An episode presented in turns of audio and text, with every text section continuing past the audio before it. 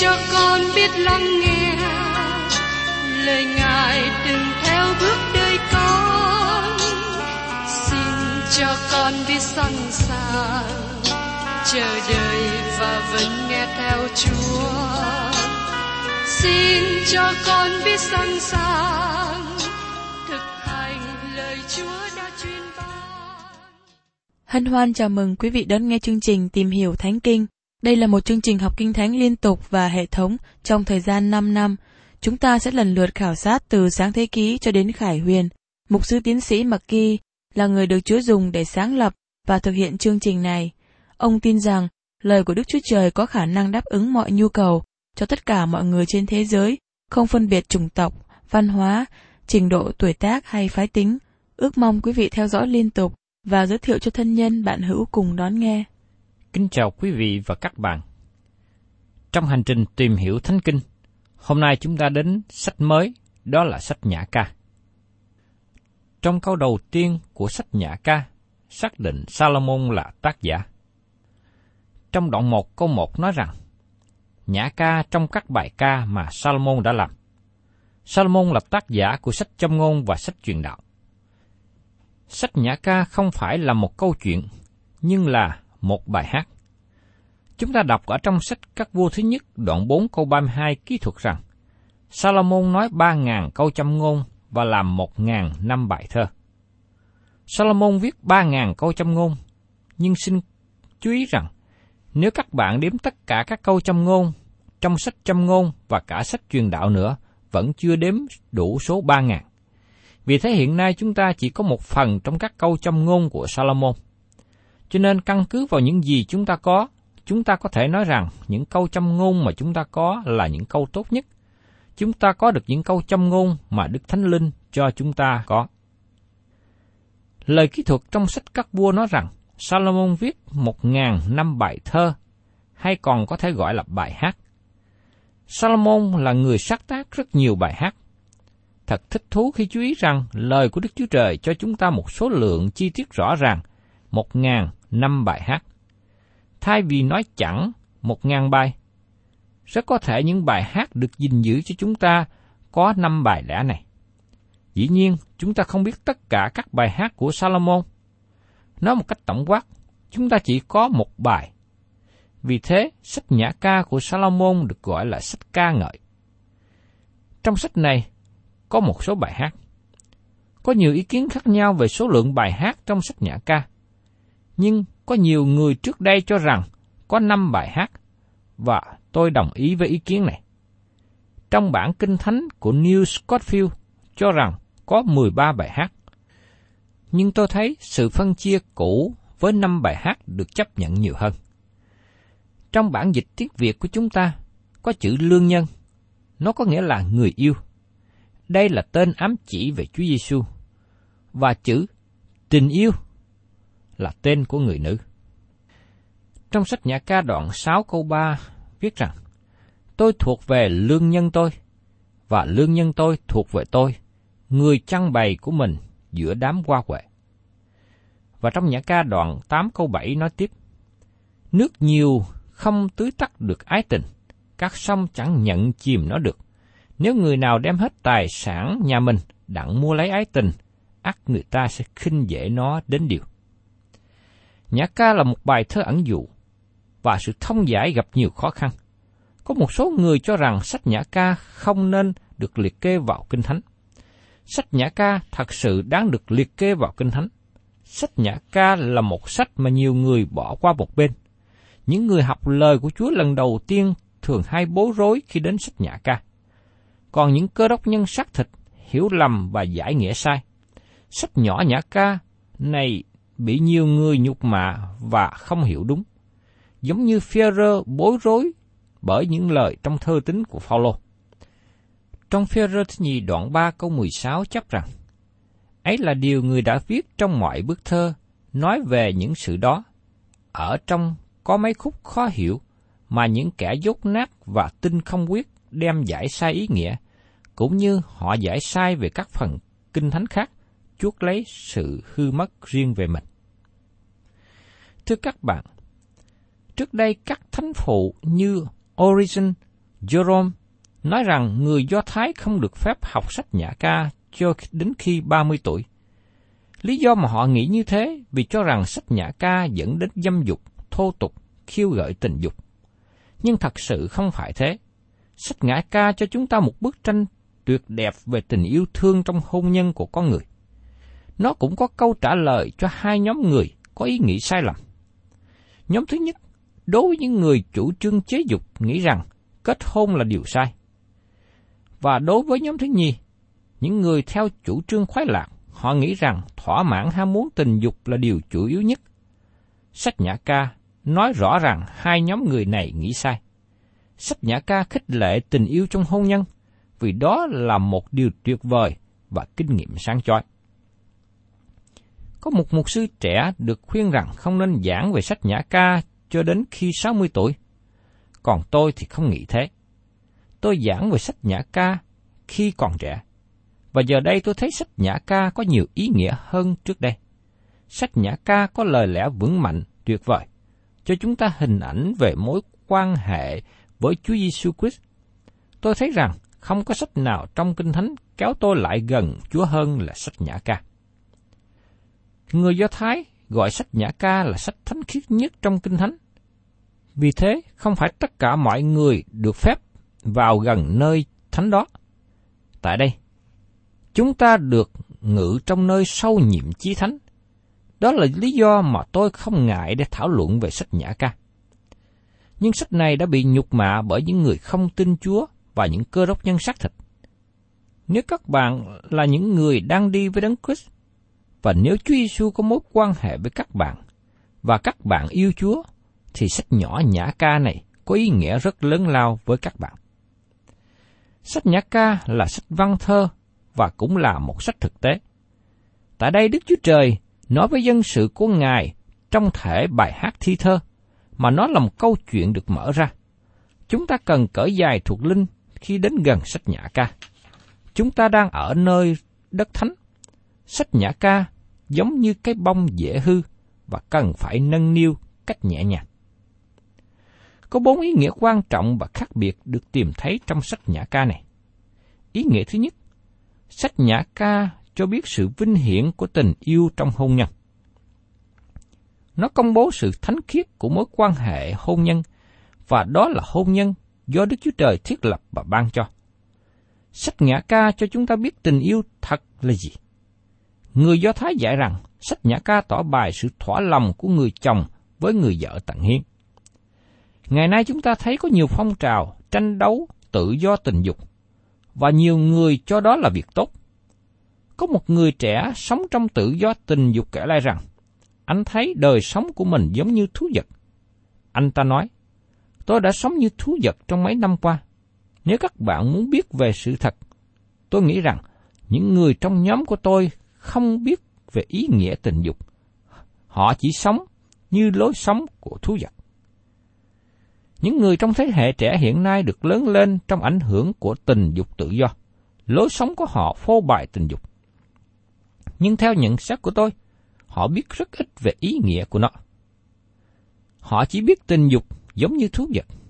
Họ thiếu một điều quan trọng, ảnh hưởng đến đời sống của họ. Thế hệ hiện nay biết nhiều về tình dục, nhưng biết rất ít về tình yêu.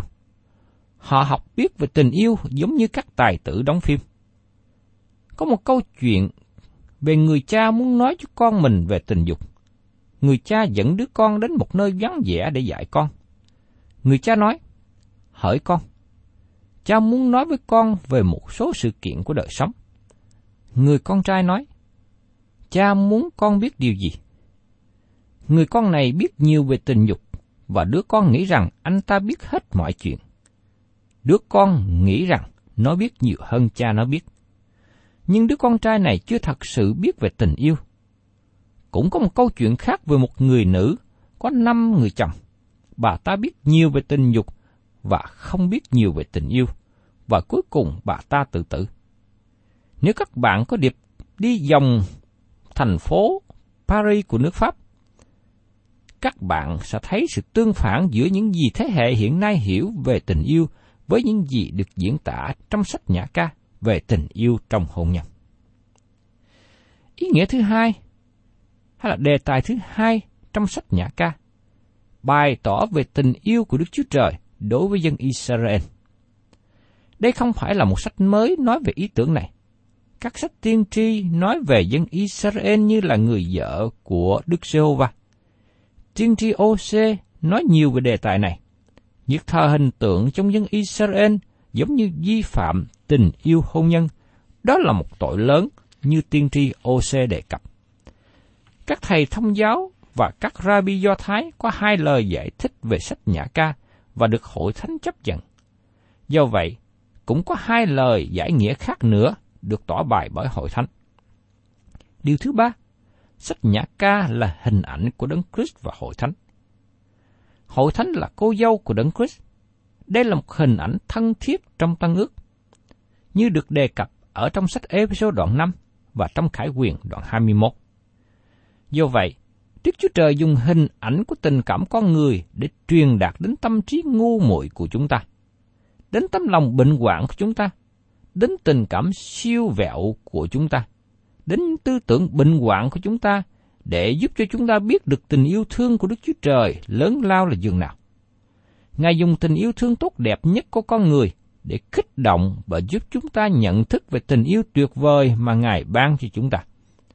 Sách Nhã Ca có thể dẫn chúng ta vào mối quan hệ tuyệt vời với Chúa Giêsu và các bạn có lẽ chưa hề biết trước đây.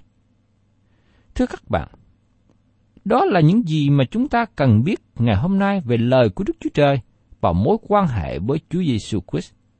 Tôi lo ngại là có nhiều người hiện nay trong các bạn chưa đạt được kinh nghiệm này. Và điều thứ tư, sách Nhã Ca mô tả mối giao thông của Đấng Christ và từng người tin nhận Ngài. Nó diễn tả tình yêu thương của Đấng Christ cho mỗi cá nhân và linh hồn giao thông với Đấng Christ. Nhiều thánh đồ của Đức Chúa Trời đã trải qua kinh nghiệm này. Như Phaolô, ông có thể nói trong Galati đoạn 2 câu 20, tôi đã bị đóng đinh vào thập tự giá với Đấng Christ mà tôi sống. Không phải là tôi sống nữa, nhưng Đấng Christ sống trong tôi.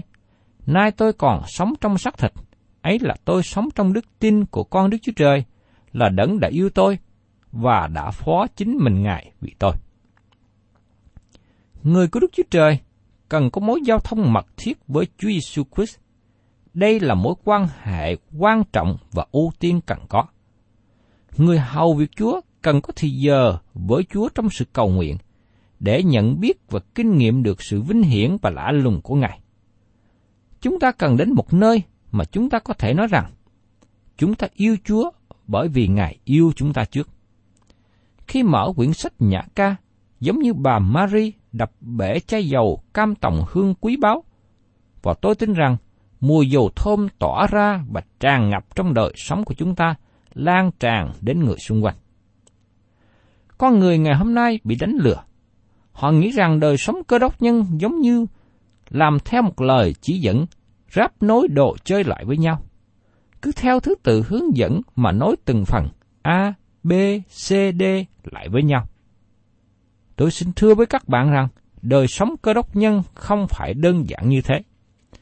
Có nhiều người nghĩ rằng họ pha trộn một số phương cách tâm lý học, một số kiến thức thương mại, một số câu kinh thánh lại với nhau để trở thành khuôn mẫu sống của cơ đốc nhân. Các bạn thân mến, tôi xin thưa với các bạn rằng, chúng ta cần có mối quan hệ riêng tư với Chúa Giêsu Christ. Chúng ta cần có lòng nóng cháy và nhiệt thành với Ngài. Chúa không vui lòng với tình trạng hâm hẩm hiện nay trong hội thánh giữa dòng cơ đốc nhân. Chúng ta cần có đời sống cơ đốc nhân cách chân thật, mạnh mẽ, nhiệt thành cho Chúa Giêsu. Sách nhỏ Nhã Ca là một sách riêng tư, nó không phải là sách cho người chưa được cứu rỗi, nhưng sách Nhã Ca cho người có mối quan hệ riêng tư với Chúa Giêsu Christ. Sách Nhã Ca là một chuỗi nối tiếp trong vở kịch mà nó không có ở trong lịch sử.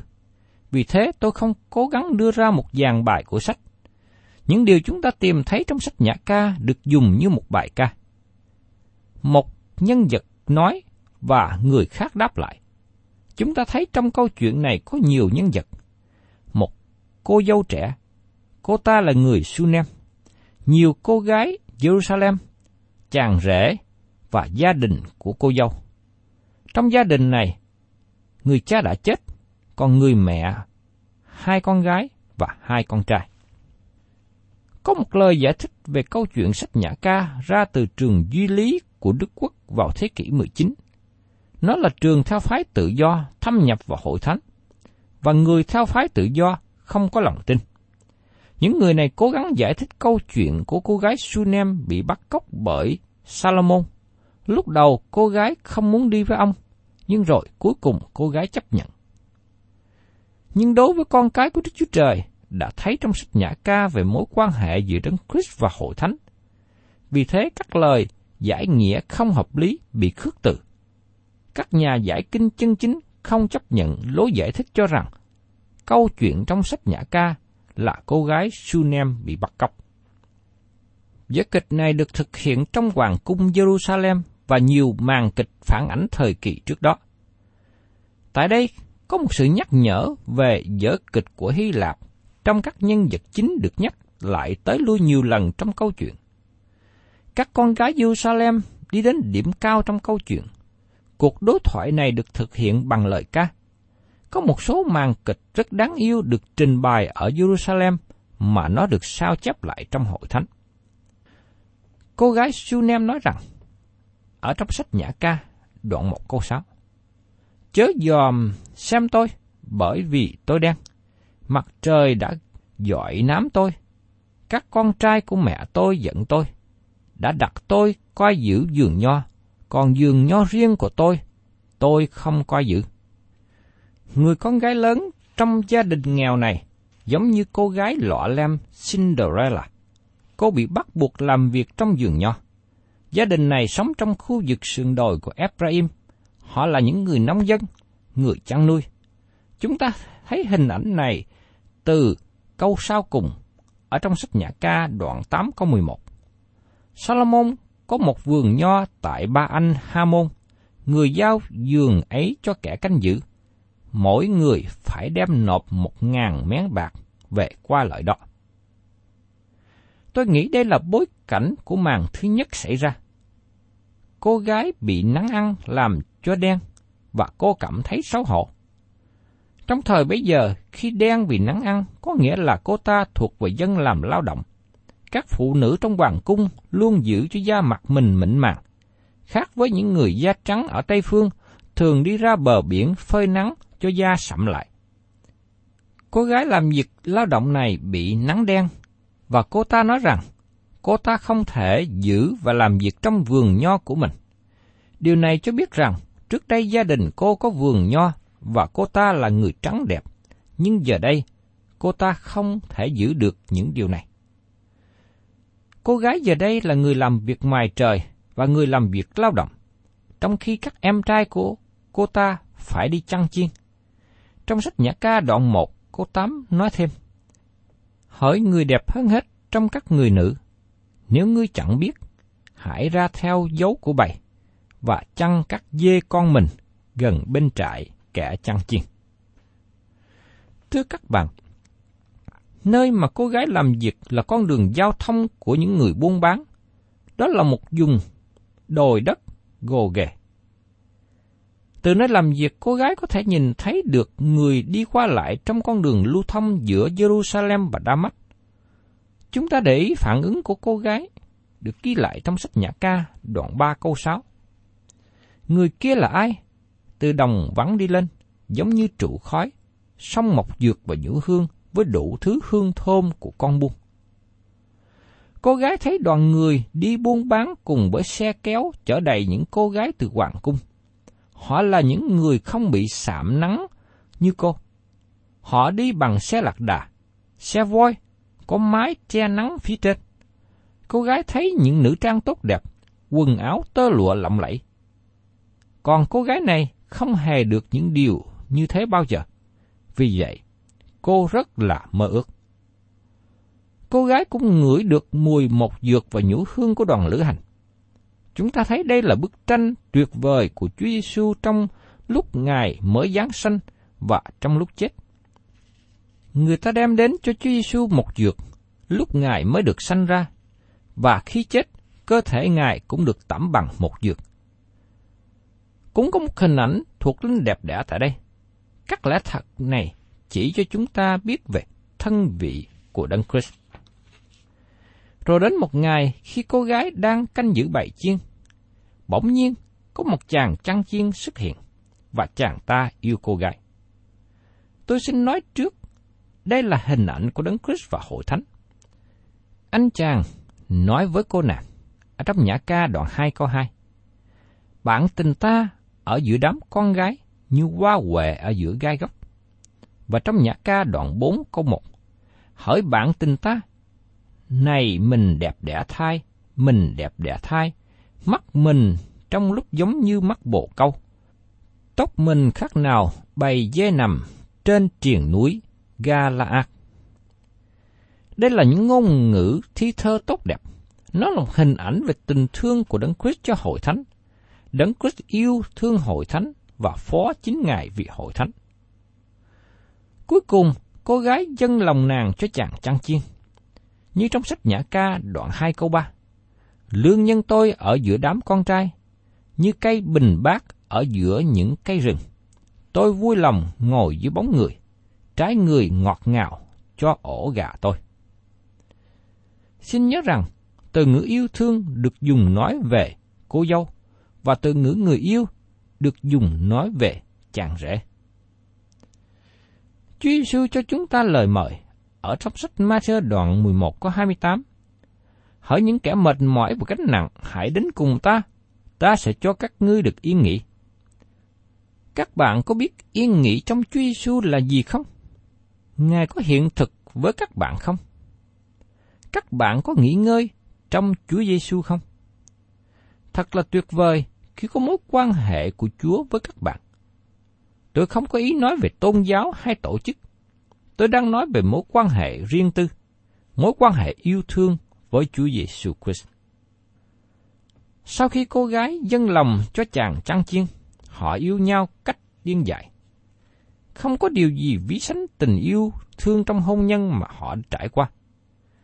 Và trong sách Nhã ca đoạn 1 câu 16 nói, Lương nhân tôi thuộc về tôi, và tôi thuộc về người. Người chăn bày mình giữa đám qua quệ. Họ có một mối quan hệ riêng tư, tốt đẹp, tuyệt vời. Sau đó, chàng dẫn nàng đi ăn tối, đưa nàng đi du lịch qua vùng thôn giả. Nàng chỉ biết chàng là một người chăn chiên, nhưng là một người chăn chiên tuyệt vời. Trong sách Nhã ca đoạn 2 câu 4 nói tiếp, Người đưa tôi vào phòng yến tiệc, ngọn cờ người phất trên tôi, ấy là ái tình. Chàng là một người chăn chiên đặc biệt, chàng không có chiên. Cô gái hỏi về chiên của chàng. Ở trong sách Nhã ca đoạn 1 câu 7. Hỏi người mà lòng tôi yêu mến, hãy tỏ cho tôi biết. Chàng chăn bày ở đâu? Ban trưa nó nằm nghỉ tại nơi nào? Rồi đến một ngày, chàng bảo tin cho biết là sẽ đi xa và sẽ trở lại. Điều này tương tự như lời của Chúa Giêsu nói với các môn đệ của Ngài ở trong sách Giăng đoạn 14, câu 1 đến câu 3. Lòng các ngươi chớ hề bối rối, hãy tin Đức Chúa Trời, cũng hãy tin ta nữa. Trong nhà cha ta có nhiều chỗ ở, bằng chẳng vậy, ta đã nói cho các ngươi rồi, ta đi sắm sẵn cho các ngươi một chỗ. Khi ta đã đi và sắm sẵn cho các ngươi một chỗ rồi, ta sẽ trở lại, đem các ngươi đi với ta, hầu cho ta ở đâu thì các ngươi cũng ở đó. Ngày tháng trôi qua, và nàng vẫn chờ đợi. Cuối cùng gia đình và bạn hữu nàng chế nhạo. Họ nói, ngươi chỉ là một cô gái miền quê, mà chờ đợi chàng làm chi? Đây cũng chính là những lời xảy ra cho thời kỳ chúng ta khi chúng ta trong đợi Chúa Giêsu trở lại. Trong sách phi rơ thứ nhì, đoạn 3, câu 3 và câu 4 chấp như sau. Trước hết phải biết rằng, trong những ngày sau rốt, có mấy kẻ hay dèm chê, dùng lời giễu cợt ở theo tình dục riêng tư của mình, đến mà nói rằng, chớ nào lời hứa về sự Chúa đến ở đâu? Vì từ khi tổ phụ chúng ta qua đời rồi, muôn vật vẫn còn nguyên như lúc bắt đầu sáng thế. Nhưng, nàng vẫn tin cậy chàng. Nàng yêu mến chàng. Nàng chiếm bao về chàng. Trong sách Nhã ca, đoạn 3 câu 1 nói rằng, Ban đêm, tại trên giường mình, tôi tìm người mà lòng tôi yêu mến. Tôi tìm kiếm người mà không gặp. Giờ đây, tôi xin hỏi các bạn một câu riêng tư. Các bạn có nhớ đến Đấng Christ không? Các bạn có trông đợi sự trở lại của Ngài không? Tôi mong ước rằng khi các bạn hết lòng yêu mến Chúa, các bạn sẽ trông đợi sự trở lại của Ngài. Tôi xin tạm dừng chương trình tìm hiểu Thánh Kinh tại nơi đây. Và xin hẹn tái ngộ cùng quý vị trong chương trình kỳ sau. Chúng ta sẽ tiếp tục phần giới thiệu sách Nhã ca.